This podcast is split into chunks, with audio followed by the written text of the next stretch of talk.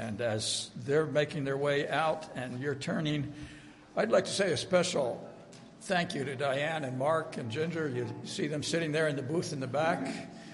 They've got the new sound system up and running for us, and uh, I'm sure you're able.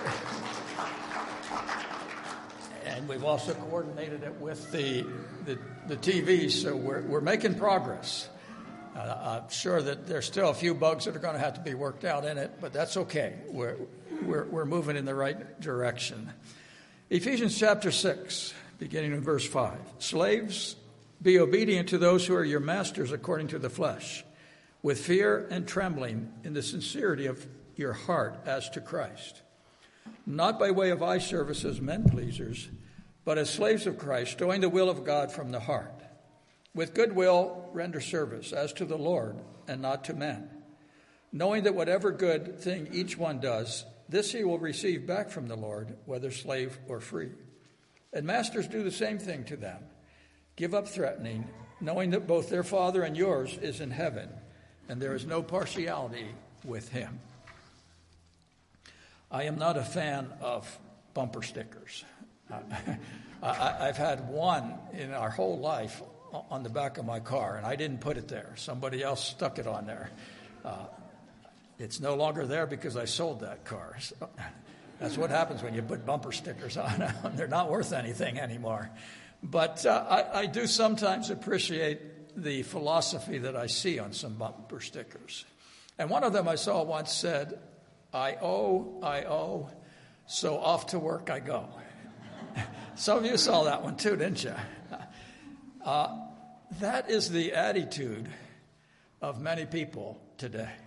I owe, I owe, so I've got to go on working. But is that all that there is to work? Is that the reason that we spend 40 plus hours of our week in a workplace? Or does God have something significant for us in the work world today? Now, I realize as I do a series on the work world, or do a lesson on the work world, that many of you are going to sit back and say, well, this doesn't apply to me. I'm retired. and uh, I would suggest, especially to the men, in that if they say that, maybe you just changed bosses. maybe somebody has a bunch of work, you know, that honeydew list and so forth that uh, you should be working on. Maybe you're not as retired as, as you, you think you are there. And then beyond that goes the fact that God calls many of us, whether we're in the workforce or whether we're retired, to do volunteer work.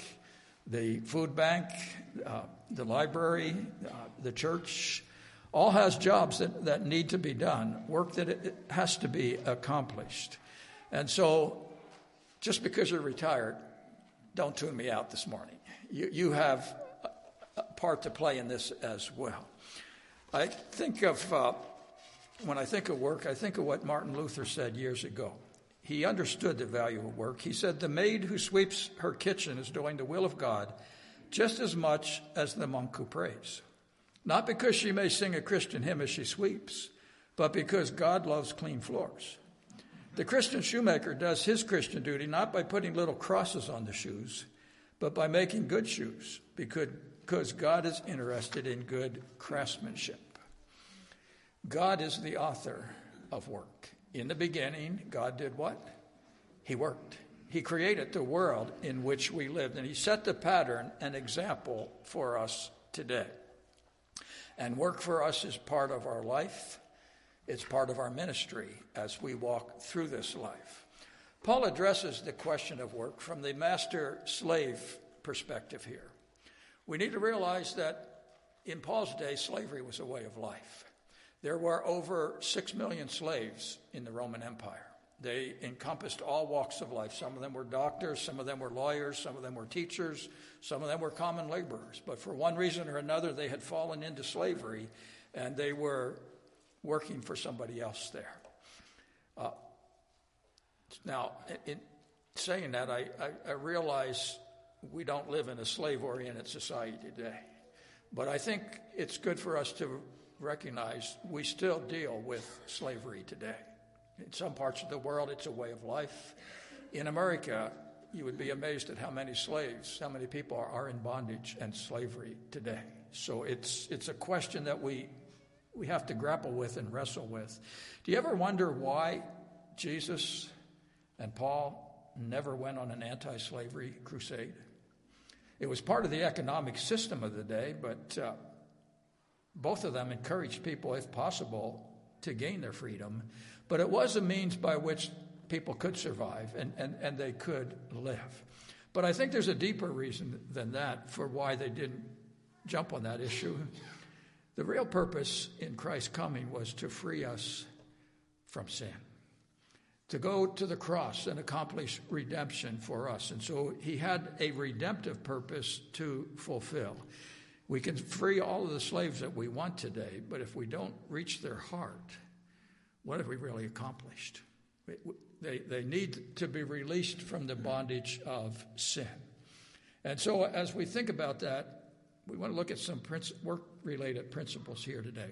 We want to start with I'm changing the picture here. He's doing master and slave. I'm going to say employer, employee today, because that's the world in which we live. I don't think any of you would consider yourselves slaves. Our, our, our daughter did once. Uh, we, we, we, had company, and, and Ginger asked her to get something out of the kitchen, and she just had too many orders, I guess, that day. She said, If you wanted a slave, why did you bother naming me? Our company thought that was very amusing, but somebody else didn't think that was so amusing. but uh, what does God expect of employees here? Again, the context comes out of chapter 5 verse 21, where he encourages us to submit ourselves to one another there. Um, it says, Be subject to one another in the fear of Christ. We are, it doesn't matter whether it's a husband and wife relationship, parent children relationship, or now master slave relationship, we are to submit to one another. Now, we're looking at, in that verse at not the worth of an individual, we're looking at the role that they have to play in this life. The, a slave, many times, had much more value than the master. They, they were much more competent than the master, but that wasn't the question, it was the role. What role do we fulfill in life? And the basic command here is to be obedient to your masters here. Uh, and again, the obvious question is why? Well, it's so that uh, in our obedience, we can reveal the character of Christ in, in that situation. Uh, the basic command has three parts to it. He says, uh, first of all, I want you to be respectful. He uses the term fear and trembling here. And I think from the standpoint of a slave, they recognized that the master had the power of life or death over the slave. They, they had absolute control. They could do what they wanted with that slave. Now, we don't have that in, in our work world today. We can be fired, but they're not going to take our life away from us. And, uh, and yet, that was a real possibility in, in Paul's day. And so, what he is saying here is you treat that person, that authority figure, that employer, with respect. You may not necessarily like what they are doing. You may not like the fact that you're a slave, but you still have to be respectful. Uh, and I think that's, there's important element of that for us today as well. Some of us are old enough that we can remember the Nixon years. Now, some of you weren't even born when Nixon was on, on the scene, but you remember as, as they were going through an impeachment process and so forth, a lot of people had a lot of negative things to say about President Nixon. Now, whether they were deserved or not, that's not for me to say today. But he was still, during that process, president of the United States. And I, I think the sad thing is that so many, even of God's people, disrespected that office in, in the things that they said and so forth. We need to be careful what we say. It affects our testimony in the community and in those that around about us. we may not always appreciate everything that our political figures do, and we have the freedom to voice our displeasure. That's part of being born in America and so forth. But that doesn't give us the right to do it in a disrespectful way. We have to recognize that God is the author of authority. God has cre- placed them in that position, and we have to recognize and respect and value that office that, that God has placed them in. We have the freedom to voice our opinion, but not the freedom to be disrespectful and disagreeable in the process. And, and we need to be careful in that, that area today. He also calls them to be sincere. The word that he uses for being sincere speaks of a singleness of heart or mind, a singleness of, of purpose in their life. In a sense, what he is saying in that is, I want you to seek the welfare of those in authority over you. That's a tough one, isn't it? Seek the welfare of those who are in authority over you. What if you don't like them? Doesn't make a whole, any difference. He says, Seek the welfare of those in authority over you. I think of Joseph in that connection. Remember Joseph uh, sold into slavery by his brothers, taken into Potiphar's household, and uh, what did he do there? He sought the welfare of his master. I'm sure he didn't like being a slave in Potiphar's house.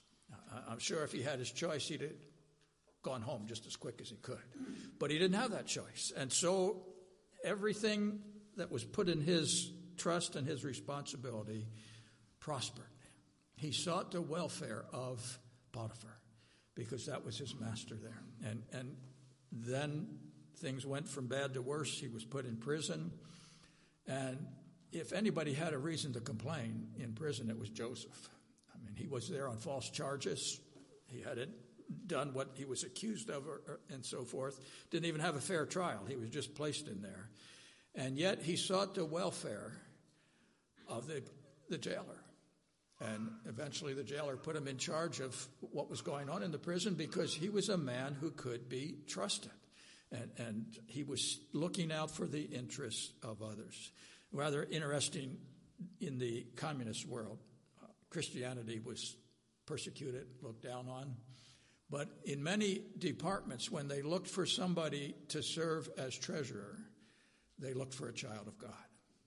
They recognized here is somebody that's going to be honest. Here, here is somebody that's going to be sincere. Here is somebody that's going to do the, the job that, that they're supposed to do. Uh, and I think we need to recognize that when we're out in the work world, we are there to serve not just the master, but the true master, Jesus Christ. He is the one that, that we ultimately are working for. And we have the opportunity in the workplace to be either a thermostat or a thermometer. A thermometer simply measures the temperature in the room. We have up there behind Mark and Diane, I think there's a thermostat there. It, it uh, the thermostat is different than the thermometer. The thermostat controls the temperature of the room. So you can set that thing, and if the heater's working, it's going to work, or the air conditioner, or, or, or whatever. It controls the environment. And you and I have that privilege in the work world. We can reflect what everybody else is doing. We can complain about how bad the working conditions are or, how terrible the boss is or, or, or, whatever. Or we can realize we're there to serve Jesus Christ and, and we can be the one who changes the attitude Uh, of the office or the workplace or, or whatever it may be. We are to be sincere. And our workplace, I believe, should be a better place because we are there than if we were suddenly taken out of that. We, we have that responsibility as a child of God. And then we are to be conscientious here. Note he says we are to serve not with eye service, not just when the boss is watching. We are to serve sincerely because we are serving not the boss, we're serving Jesus Christ. And so we are to be conscientious in our work and in what we do. I remember as a young person, about 12 years of age, I got my first job cutting lawns. And, and I slowly built up a, a business that way. And, and then my, when I reached 11th grade, my older brother was going away. He's going to camp as a counselor for the summer and then going away to college to, in the fall. So he asked Would you take over my jobs? And well, I welcomed that opportunity. I was trying to get enough money together to go to college, so uh, his jobs were all day jobs. Mine were just an hour or two here and there. And the one job that I, the first one that I started was with a lady and her husband. They had two children. One was my age, the other was quite a bit younger than I was. But uh, the, the very week that I went to learn what the job involved, working with my brother for a day or two so that I could take over from him the next week, the man died, and she was left a widow. And she asked if I would stay on and take care of the place, and I, I, was happy to do that. Worked through the summer and into the fall, and then the winter came and work stopped for a while, and then spring came and I started working again. And, one day she called me into the house. She said, When you're done the work for the day, stop by the house. I have to talk to you about something. And she said, When I got to the house, you know, you, you hate those kind of things all day you wonder, what in the world is she going to talk about? Am I doing something wrong? Uh, uh, am I going to be lose my job? What what's going on here? Well, when I got into the house, she said, "You know that I lost my husband a year ago," and she said it's been a tough year for myself and the kids, and so we're going to take off as soon as school is done. We're going to take off and we're going to travel all summer long. We're going to go across the states. Uh, they had plans. This was from Pennsylvania. They were going to go clear out to the Oregon coast and see a lot of the national parks along the way and so forth. And she said, "I don't know how long we're going to be gone. I don't. We don't have any schedule, but." Somebody needs to take care of the house while we're gone in the place. So she said, if, if you'll come oh, every day, look after the dog and the cat, and, and make sure that nothing's been disturbed in the house, she said, I'll pay you a dollar a day. Now, back in the 60s, that was pretty good money. for just a few minutes of work.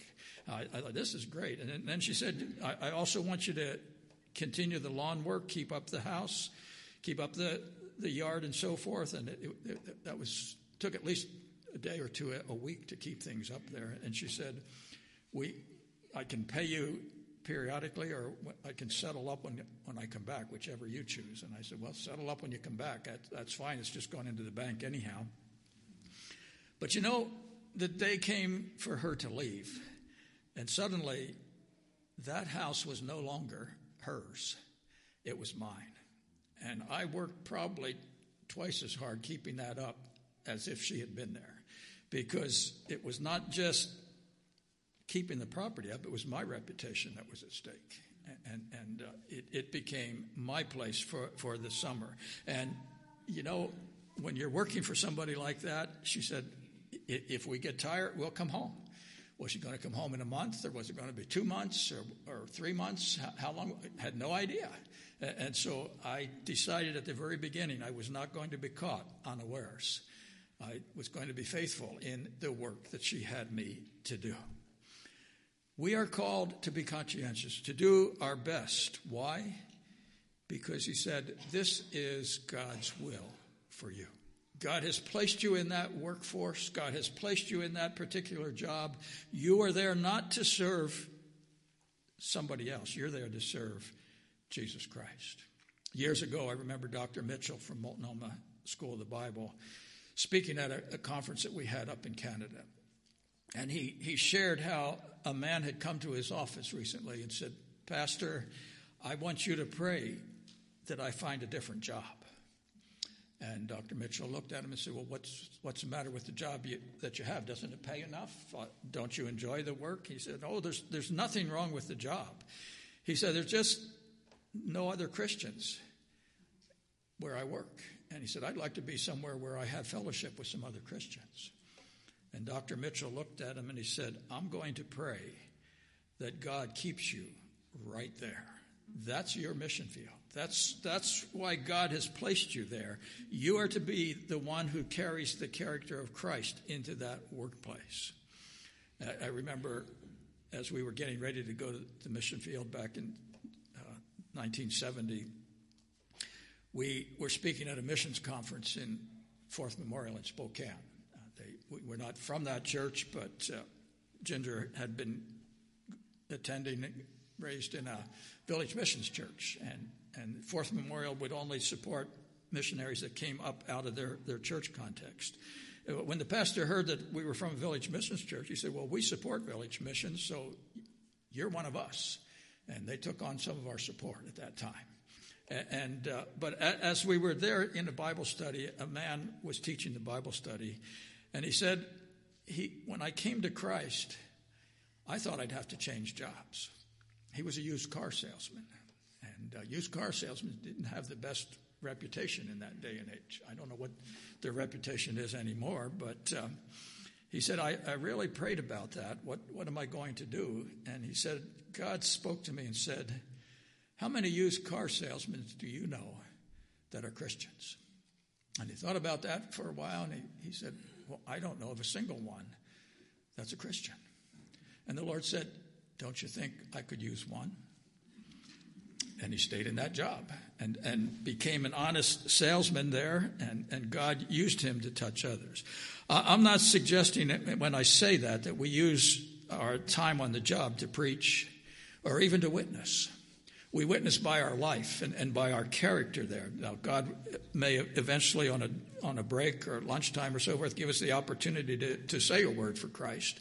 But we are to live out the principles of God's word on the job so that others looking at us would get a glimpse of Jesus Christ. We have that responsibility to demonstrate the character of Christ to those around about us. With that in mind, what does God expect of employers? Verse 9 sums it up. And yet, when you look at this, you look at four verses to those that are in the work world, to the employers, or I mean the employees. Now, only one verse to the employer. That doesn't seem quite fair, does it?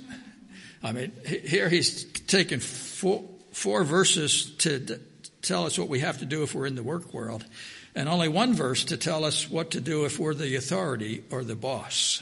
And, and uh, before we jump to that conclusion, let's take a look at what he says to the boss here. Notice he starts out in verse 9, he says, if you have the King James Version, it says, Masters, likewise, or likewise, masters. That word likewise literally can be translated, Masters, you do the same things. And so he takes the principles that he used to encourage those who were working to apply to the ones who were in charge as well. They were to be, just as the worker was to be respectful of the master, the master had to be respectful of the worker. That's what it means to be to to do the, this same thing there. Just as he encouraged the, the workers to be sincere and conscientious, so he was encouraging the masters to do the very same thing. To look after the interests of those that were working under them. Being the boss does not give you the right to be rude, to be domineering, to be obnoxious. You have the responsibility, just as that worker had the responsibility, you have the responsibility of being an example of Jesus Christ to those who are under your authority. And remember, Christ came not to be ministered to, but to minister. And so that is your responsibility if you are in a position of authority today. Too often in the work world, the bottom line is the almighty dollar. And we treat people in a negative way because we want to get more and more of this world's goods. That can be a problem in the church as well. I, I remember years ago, uh, I, I never made the salary a condition on whether I accepted a call to the church or not. Uh, I always, we always prayed about it together and, and asked if the Lord, if this is where you want us to serve. Many times I would go without even knowing what uh, uh I was going to be paid. And that's what happened there when we went to South Dakota. And I still remember the first week we were there, we were had a joint board meeting. Two churches, I was pastoring two churches. They met together and they were going to set my salary. And they talked about it and they debated it for a while. And, and finally, one of the younger men, he was a little bit more outspoken than the, the older ones. And he said, Well, he said, Pastor, what we're trying to do here is determine what is the least we can get by paying you. that, that kind of put it in perspective. that, that, told us what we were, were facing there. And I, I thought, you know, that's not biblical.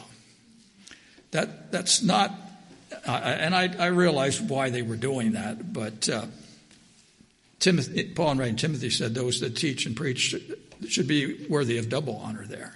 I, I think of a church back in Ohio. Our son in law worked there for a time and then developed some problems with the senior pastor. Uh, he was difficult to work with. He had gone through several secretaries, gone through different staff members, and the board was wondering why. And so they were visiting with him, and he said, Well, you know, he said, I have 200 people sitting out there every week that I have to be nice to.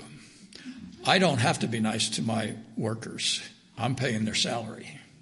I thought, what a tragedy. He missed the whole idea of servant leadership. He missed the whole idea of the character of Christ. Christ came not to be ministered to, but to minister and to give his life a ransom for many. And so he's saying to us today if you're in a position of authority, you have the responsibility of demonstrating the character of Christ, of ministering to those individuals that God has brought into your life.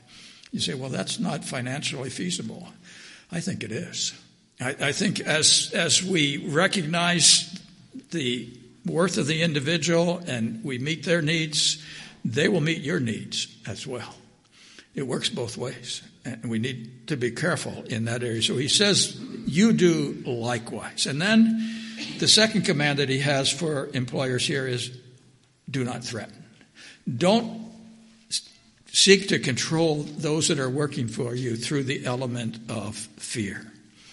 Fear just escalates the situation, it escalates the problem. Paul reminds them here, and I like what he says there in verse 9 knowing that both their master and yours is in heaven, and there is no partiality with him. What is he saying in that phrase? He is saying the ultimate authority is Jesus Christ. You are in that position, and so is the one working for you in that position because that's where the master, the true master, the Lord, has placed you. And you have to give an account. You have to answer to the Lord for the way in which you use the responsibilities that God has entrusted to you. He is Lord.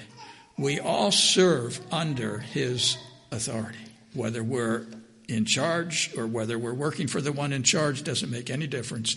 We are all called to serve Jesus Christ. He set the example for us. Uh, As he, he wrote to the elders in 1 Peter chapter 3, we're not to lord it over somebody else. We're to be an example of Jesus Christ if we are in a position of responsibility and authority. That applies in the work world, that applies in the home, that applies with parents and children, each of us have a role to fulfill. We are in that role because that's what God has chosen for us. Each of us has the responsibility to glorify God through our life and our service. And so we have to ask ourselves this morning what role has God given to us in the work world? And are we using that as an opportunity to demonstrate the character of Christ to others?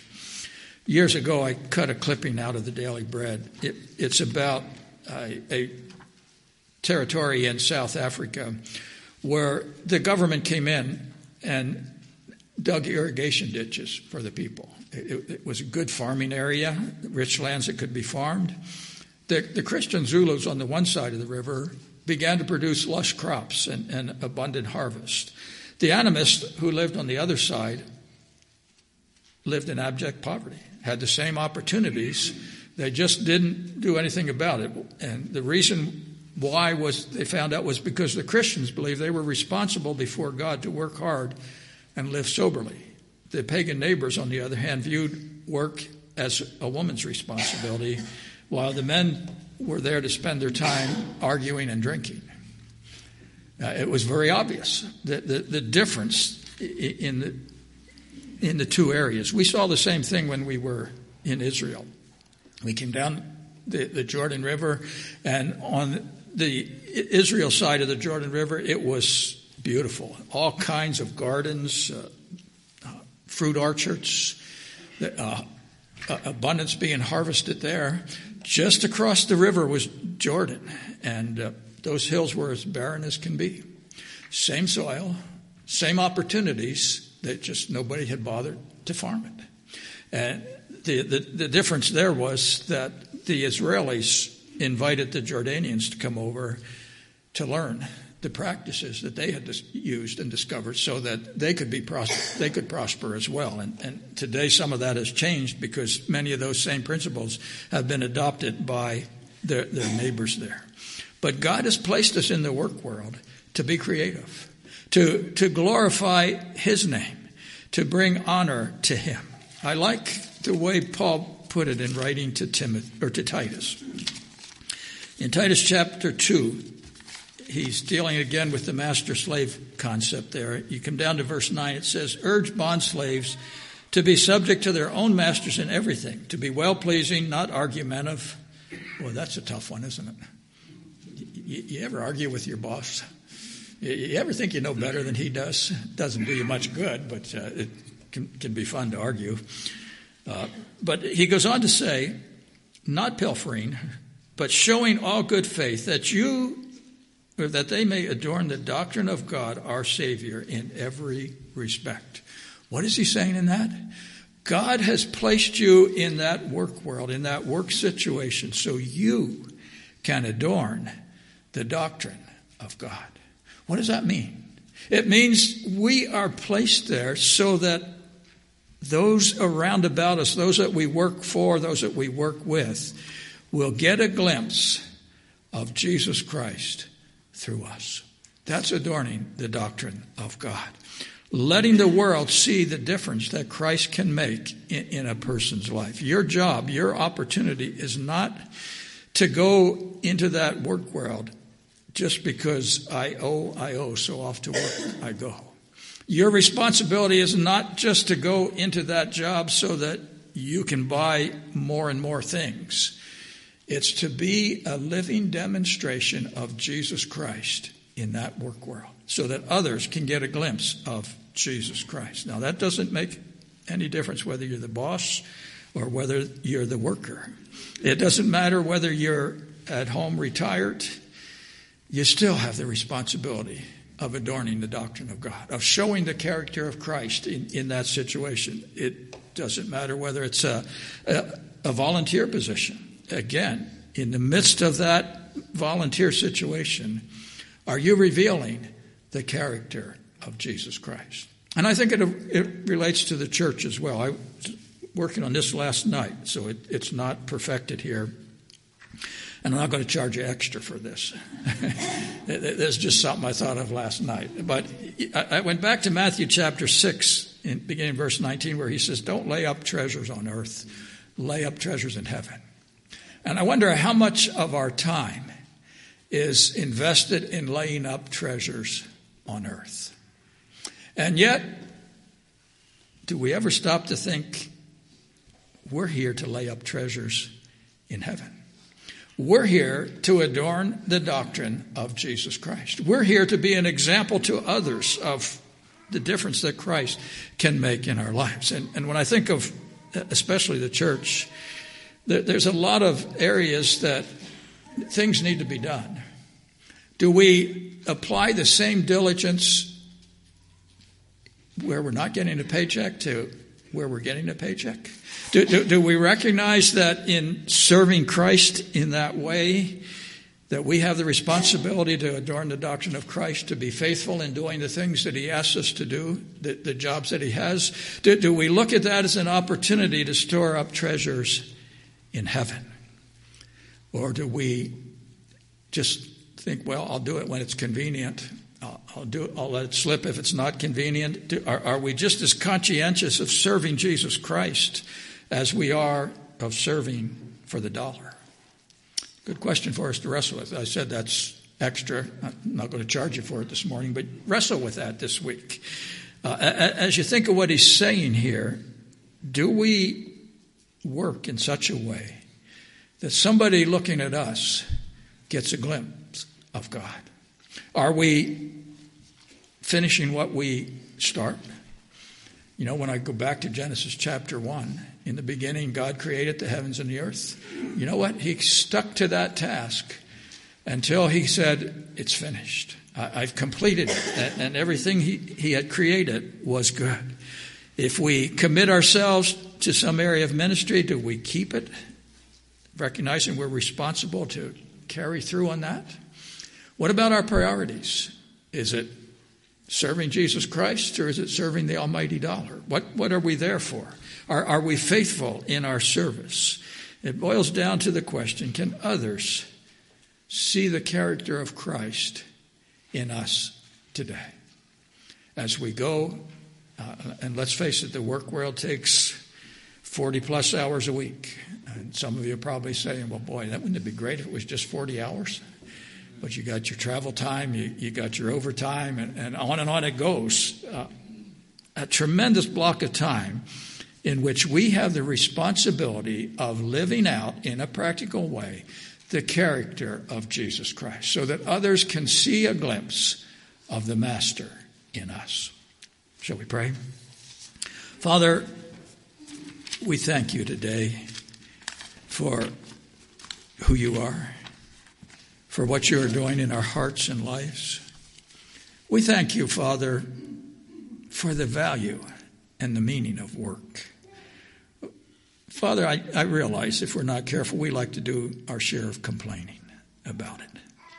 And yet, where would we be without the joy of being able to work, the joy of being able to do something creative? You, you created us to be creative. And so we thank you for that today.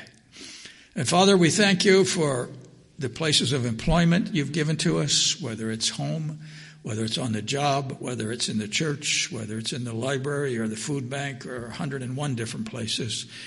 Lord, we recognize as the Lord of the harvest, you've placed us there so that somebody can get a glimpse through us of Jesus Christ.